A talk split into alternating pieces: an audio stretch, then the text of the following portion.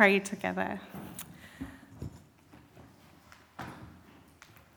Jesus, I thank you that the words that you spoke all those years ago have so much for us today.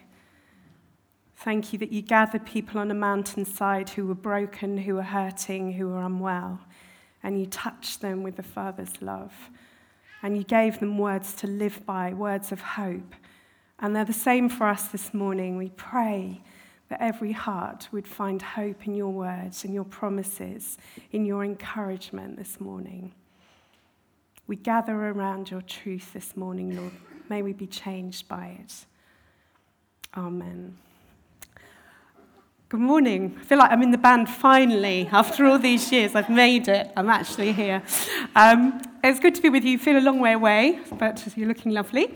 Um, we're going to be looking at uh, the Beatitudes, as Nay said, looking at these incredible, radical words of Jesus, and perhaps almost the most radical statement he could possibly have made when he gathered everyone together on the mountainside was to say, Blessed are you when you mourn for you will be comforted. What a total oxymoron, paradox, whatever word you want to put on it. It would have turned their world upside down to say that. And yet, it is true. I believe that. I've found that from experience that there is a gift, a makarios, a joy that can be given in our deepest pain. It does not mean we are happy dancing around. In fact, many of you will feel the weight of that pain even this morning. But it does give us a secret gift of solace, of comfort, of sustenance that is of God and not of this world. I wonder what the last thing that made you cry was. Uh, when I was preparing for this talk, uh, just about 10 days ago now, uh, there were three different things over the course of a few days that made me cry. Now, that might not surprise many of you who know me, I don't know. Uh, the first was an advert, and it was an advert, I don't recommend the blend, but it was Nescafe Gold, apologies, uh, instant coffee, and it's an, an advert where the guy is standing in a theatre auditorium and faced with everyone he's ever met in his life. They're all there ex girlfriends, university mates, school friends, all there with labels over them, standing. And it's one of those ones where he gets people to sit down if they've had a certain experience. And he says, you know, if you knew my nickname at school and whatever, and there's quite a few. But the ones that remain standing are the ones that really got to me. There are just a few that are still there standing at the end. And he says, sit down if you've never seen me cry. And the more of them sit down, and there's just probably a smattering of about five or six left standing who have seen him cry. One, I think, is in the ex girlfriend's bit, but I might have made that up. And, uh, and then he says, Have we lost touch with each other? And he says, Have you got a moment now? And that's the bit that gets to me in the advert. It's not the coffee. Um, but he then says, Come and catch up. Because there's a sense of calling people who know us that desire of our hearts to be fully known in some of our darkest and most painful places, in some of our brokenness. And actually, lament is part of church, isn't it? It's part of our worship. Our tears can be part of our worship. We're encouraged by Scripture to lament. The second thing that made me cry was Alexandra Burke, uh, not this last strictly, but the one before, uh, did a brilliant dance. And, uh, oh, Russ doesn't like it. A lot of people don't like Strictly. I've lost him completely. Um, sorry if it caused offence. Um, but uh, if you are a Strictly fan, stay with me. Alexandra Burke actually gets two tens, I think, or three, was it, Val? Three tens, uh, quite early on in the competition. And she's in euphoric mood, everyone's high fiving, everyone's happy, and suddenly she bursts into tears. Because it was her mum that wanted her to do Strictly, and her mum died just before she started the competition. And this roar of real pain comes out of her, and she says, I just wish my mum was here now to witness this. And it's grief. It's raw mourning grief there on the television, beautifully dealt with by the team there, but nevertheless, it's raw. The third time I cried was more personal. As many of you know now, my dad's gone into a nursing home, most of which he's thoroughly enjoying, and he goes to everything And I told you last time he won the carpet bowling competition, uh, but this time it was community singing. And he was singing along, and my sister said every single note he had his finger on it, trying to sing along, trying to stay with it, trying his absolute best. And uh, he's not been gifted with a particular great singing voice, unlike myself, obviously, um, although it's unrecognized here. And um, he was singing away, and at the end they said, Well done, Richard, you really gave that your all. And he said, I've got no voice left, no voice left. But he said, I was singing on the inside. And I cried when I heard that because I just thought that's my dad singing on the inside. But there's something of that that actually resonates with me as we look at this scripture. Because, you know, the Bible says, though outwardly we're wasting away, we read that in the epistles, that actually there's this core strength, this joy, this sustenance that comes that is not related to our circumstances, that is other, that is different. And lament, um, as I said, has been I think probably neglected by us as church. I think sometimes we come to church and we almost feel we've got to put a game face on or got to put a happy face on. And actually, we need to give one another permission to come to church in our total brokenness. Where else would we go? You know, here are the words of eternal life. Where else would we go? And uh, the message version of Matthew 5 says this You are blessed when you feel you have lost what is most dear to you, for only then can you be embraced by the one most dear to you. And it really touches me that actually there is a comfort that comes even when we're in loss. Michael Card says this, it's not on the screen, but it's great words. It seems to me that we do not need to be taught how to lament, since we have so many models throughout the Bible. What we need is simply the assurance that it's okay to lament. We all carry deep within ourselves a pressurized reservoir of tears. It takes only the right key at the right time to unlock them. In God's perfect time, these tears can be released to form a healing flood. And that is the beauty and the mystery of the prayer of lament. Lamentations, in the book of Lamentations, it says, Is it nothing to you, all you who pass by? Look and see if there's any sorrow like my sorrow, which was brought upon me, which the Lord inflicted on the day of his anger. I weep, my eyes flow with tears, for a comforter is far from me. My children are desolate, the enemy has prevailed. If that's not lament, I don't know what is. You know, it's in Lamentations. But by chapter 3, here's what he says but the steadfast love of the Lord never ceases. His mercies will never come to an end. They are new every morning. Great is your faithfulness, for the Lord is good to those who wait for him, to the soul that seeks him. So, the Beatitudes, as we, we read, uh, and he writes, says this about the fact that they are an announcement, that it's much more than good advice, that it's not just everything's going to turn out all right. He says the Beatitudes are an announcement, not a philosophical analysis of the world. It's about something that is starting to happen, not about a general truth of life. It is gospel good news not good advice. And these Beatitudes are ushering in a different kind of kingdom, giving us a new way to be, a new way to live.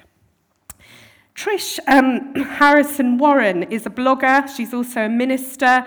And uh, she talks about grief being a little bit like sand when you've been to the beach. Now, I'm a big fan of the beach, I'm sure many of us are, but not always such a big fan of the, the sand that you find absolutely everywhere after you've been to the beach. And this is what she says. She lost two babies very, very late on in pregnancy, had to move away from all of her loving, supporting community at that time, and then lost her dad. So, almost multiple mourning going on, multiple grief in her. And uh, she writes these beautiful words, and then we'll come to the quote that's on the screen. Grief, I have found, is like a sand after a trip to the beach. It's textured and sticky and gets in your hair, your teeth, and between your toes. I return from the beach back to my normal life in my purportedly sand free home. Two days later, I open my sock drawer, astounded to find a thin dusting of sand at the bottom. I unzip my bag and grit gets under my fingernails. I pick up a book the next week and discover its creases hide enough grains of the stuff to make a little beach on my desk. Grief for me gets everywhere. It settles even in the cracks of my day. Any topic, no matter how obscure, can suddenly remind me of what I've lost. I hear a news story and wonder what my dad would say, or I visit a new place and want to tell him about it. I open a drawer and see a note my daughter had written to him. His voicemails are still on my phone, undeleted. And many of us will resonate with at least part of that, if not all of that, in the, the, the, losses in our lives. I remember when I lost my mum, it was two years before I could change on my mobile mum and dad home. You know, I just left it there um, because it just felt wrong to just delete. Uh, and there'll be things for all of us, things that actually just catch us, that pressurized reservoir of tears that can somehow be released. But then she goes on if you think of the sand analogy, such a good analogy, I think. Look what she says now. Grief does indeed get everywhere, but so does mercy. I am learning that there is no place of suffering to which we might go where God's beauty, blessing, and grace cannot reach. With each new sorrow, moments of beauty still turn up.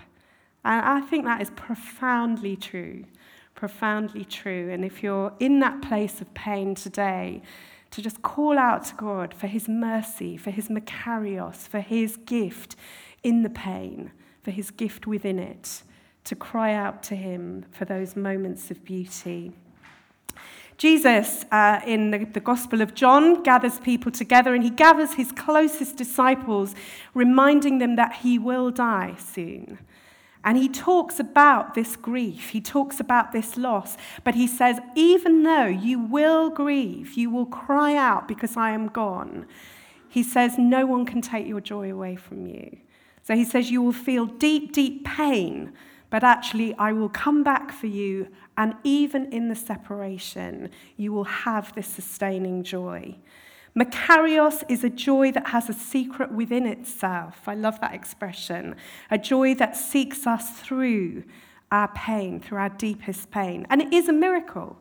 If you don't quite know what it is like, just say to God, cry out to Him in your pain now, uh, when we have the time of response, when we have the time for prayer.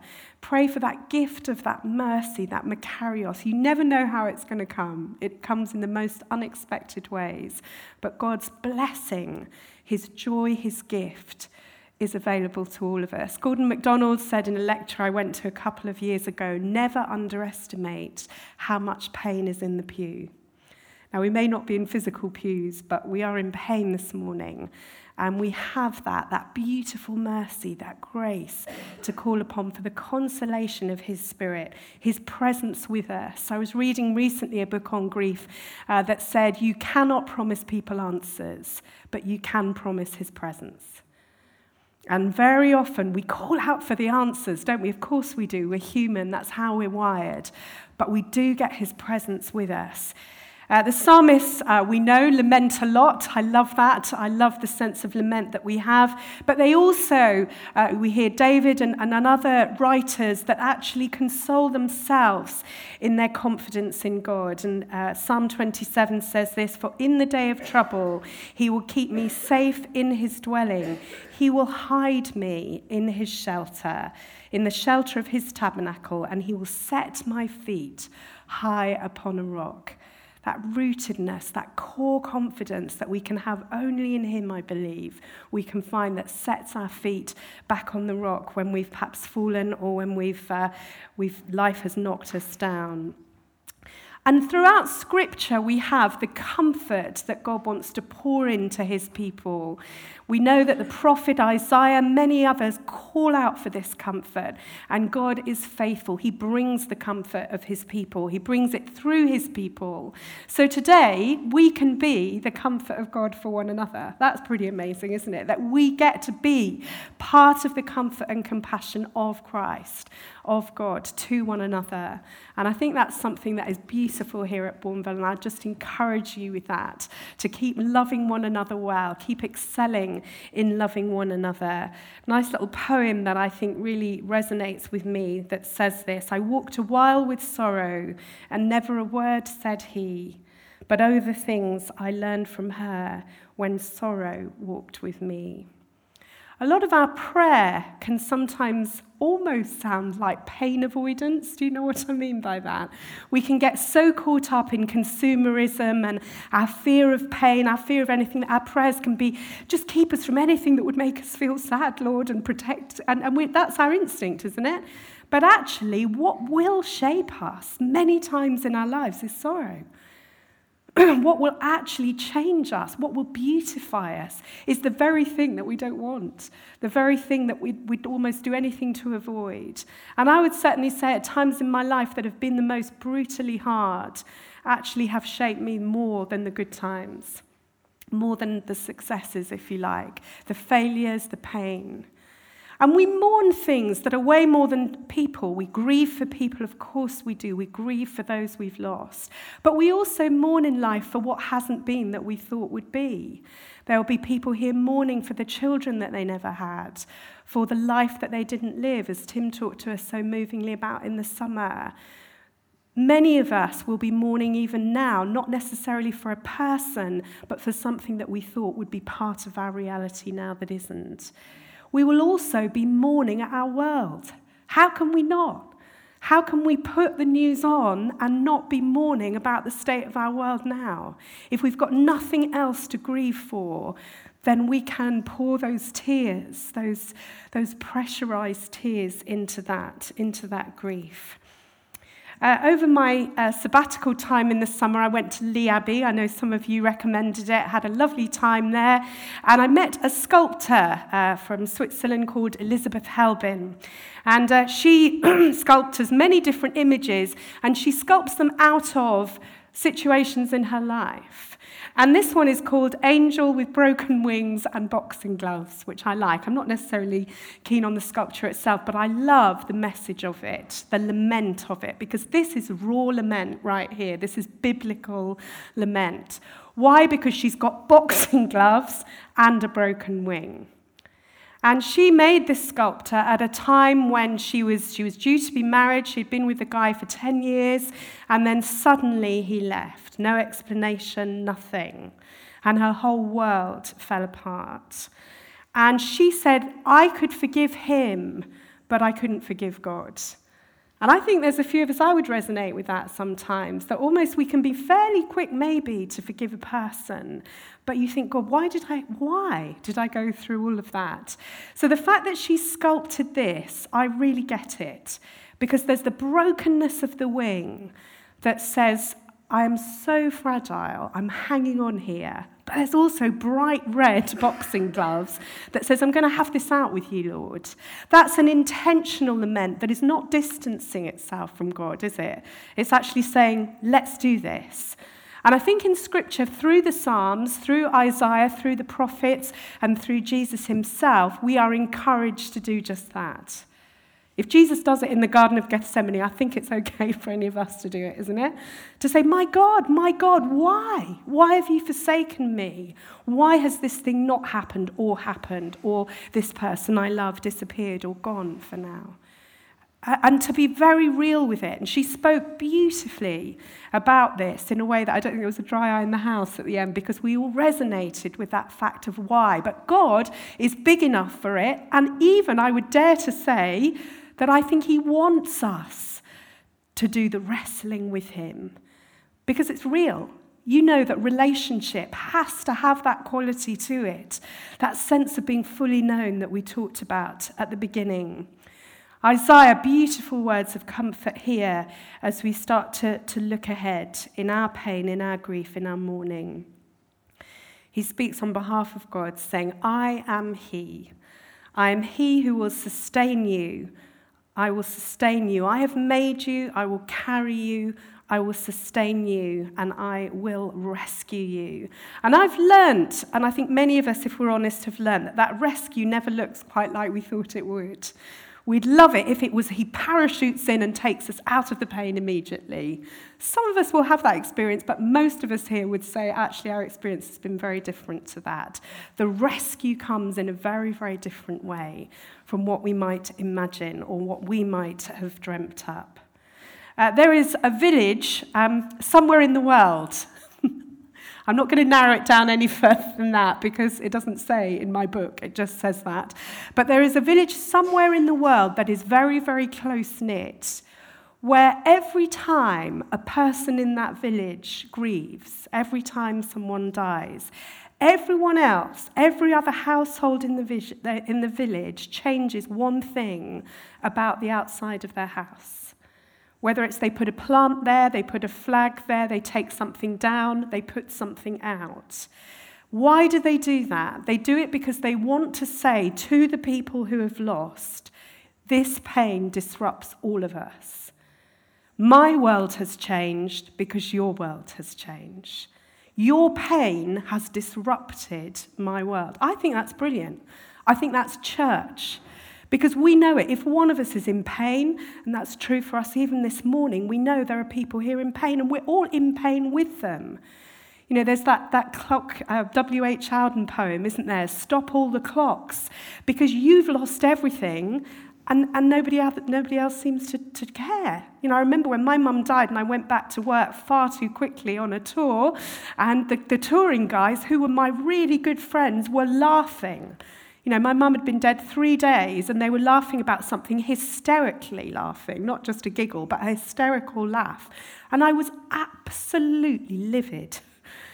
I was like, how can they be? Do they not know my mum has died? And I went to my boyfriend at the time, I was just shouting, shouting, and he said, Judy, their world hasn't changed in the way that yours has. And that's a painful, lonely old place, isn't it? Because we've got this huge pain that's changed everything in our worlds. And yet, there's no disruption there, or so it seems. But how brilliant is church if we actually lament together, if we are the compassion of God, if we are His love, if we are His hands? Uh, ben Palpant, who's writing a book when he had brain cancer, um, says this, and he was facing his own death. He did survive, but he was facing his own death. And he wrote this only as a young man. Lift up weary hands and frightened face to God. Lean in to his story. Even in the darkness, he is there. He is the one beside you singing. May you find his light in your darkness, his life in your death, his joy in your sorrow. A young guy facing death wrote those words. Uh, beautiful blessing, really. And you might find the singing bit offensive. When I first read it, that was the bit that slightly stood out to me, but now it's my favourite bit, if that makes sense, because actually he's there beside you singing, not out of insensitivity, but because he's got you and because you're close to him and he can draw very close when we grieve. So, as we close, what are our hearts grieving for? Every heart here will be grieving for something. Really lovely quote here the bliss of the man whose heart is broken for the world's suffering and for his own sin, for out of his sorrow he will find the joy of God. As we mourn, as we lament, one of our griefs is our own sin, isn't it? And as we come to communion now, there is a mourning in us that God has given us so much, and yet we have offended him. We have neglected him. Uh, maybe we've even denied him this week or betrayed him in some way. And we lament over that. That's a different kind of mourning, but it's a very real one that we have put things in the way Peter wept, didn't he? He went out after he had denied Jesus three times, and we hear that he went outside and he wept bitterly over his own sin. Jesus, we know, wept over the death of a friend, but he also wept over Jerusalem because of all that he saw going on. And as we weep over our own Jerusalem, as we weep over Birmingham currently, and all the brokenness, all the pressure that there is there, that lament has power. Our tears have power to change. We're going to close and uh, have a time where the band are going to sing over us as we lament. Uh, but I want to lead us from the Psalms in a lament of our own. Uh, and it's taken from one of the Psalms. Uh, and what I love about it is that there is a real sense of my God, my God, as we said at the beginning, my God, a sense of personalizing lament. Lament comes out of deep relationship, not out of distance, but just actually saying, God, I am in this relationship with you, and I've got my boxing gloves, I've got my broken wing, and I'm calling out to you. Um, one of the books that we recommend for grief is this book here that you'll see on the screen. And there are many reasons why we do. It's from a, a grace disguised and written uh, by a man who lost his mother, his wife, and his children in the same car accident, um, which is just beyond our imagination, isn't it? Multiple, multiple pain.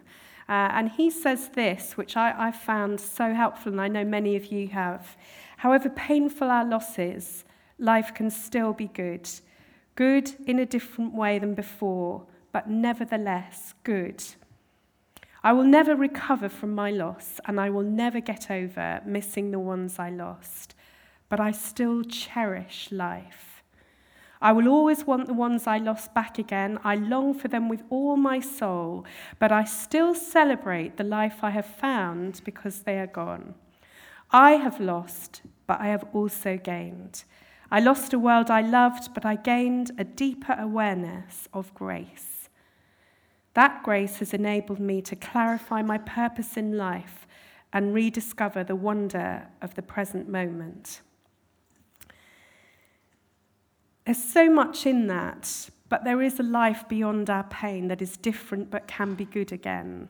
Lindsay Lucas, one of our Moseley congregation, found her husband dead on the floor just after small group. Some of you remember a few years ago. And she was in so much pain she couldn't come to church. She just didn't feel that she could lament freely in church. And then God challenged her and she prayed in the car park and just said, God, I want to come to church, but if anyone asks me how I am, I'm scared I'll tell them. Do you resonate with that? You know, I just don't want to walk through people saying, How are you? because I am scared, I will say it. And she prayed, God, can you sort that out for me? Uh, and she walked to the door, and I don't know if any of you remember a guy called David McKellen who we had, who had some mental health problems, who was often quite confused, but had an amazing prophetic gift and still does actually. And he had put himself on the welcome team. Uh, no one had asked him to be on there, but he had gone on there anyway, and he'd got a badge that said, I'm an epileptic, didn't say hello or welcome. Um, and so I was thinking this is all going horribly wrong. This is church at its most mad and messy. Um, but in God's ordinance, what happened was Lindsay walked through the door and David McKellen walked up to her and said, Well done for being here today. And I think there's something in that wisdom that I would say to you as we come to lament. Well done for being here. I don't mean it patronizingly, I would say it to myself as well. Well done for hanging on in there, whether you've got boxing gloves, whether you've got a broken wing, whatever that is, that we're church together and well done for staying with God because He's worth it. And He will, with His grace, with His mercy, with His kindness, with His healing, with His restoration, be with us. Let's be quiet, and I'm going to read a little lament from the Psalms uh, as we go to communion. My God, my God, why have you forsaken me? Why are you so far from saving me? So far from the words of my groaning. I cry out by day, but you do not answer. By night I find no rest. Lord, do not be far from me. Come quickly to help me. Deliver me from the sword, my precious life from the power of the dogs. Rescue me from the mouth of the lion. For you are enthroned as the Holy One. You are the praise of all Israel. In you, our ancestors put their trust. They trusted and you delivered them. I will declare your name to my people. In the assembly, I will still praise you, for he has not despised or scorned the suffering of his afflicted one. He has not hidden his face from him, but he has listened to his cry for help.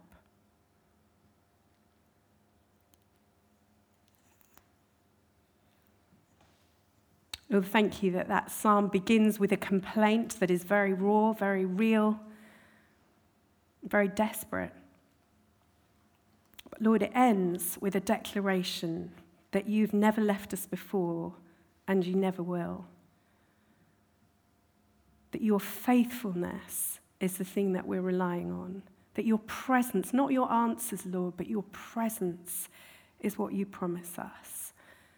That you will be quick to come to our side with grace, with mercy, with kindness, with healing, with the beauty of your grace. Lord, minister by your Spirit to all who grieve this morning. And help us as we mourn for our own part in the suffering of this world.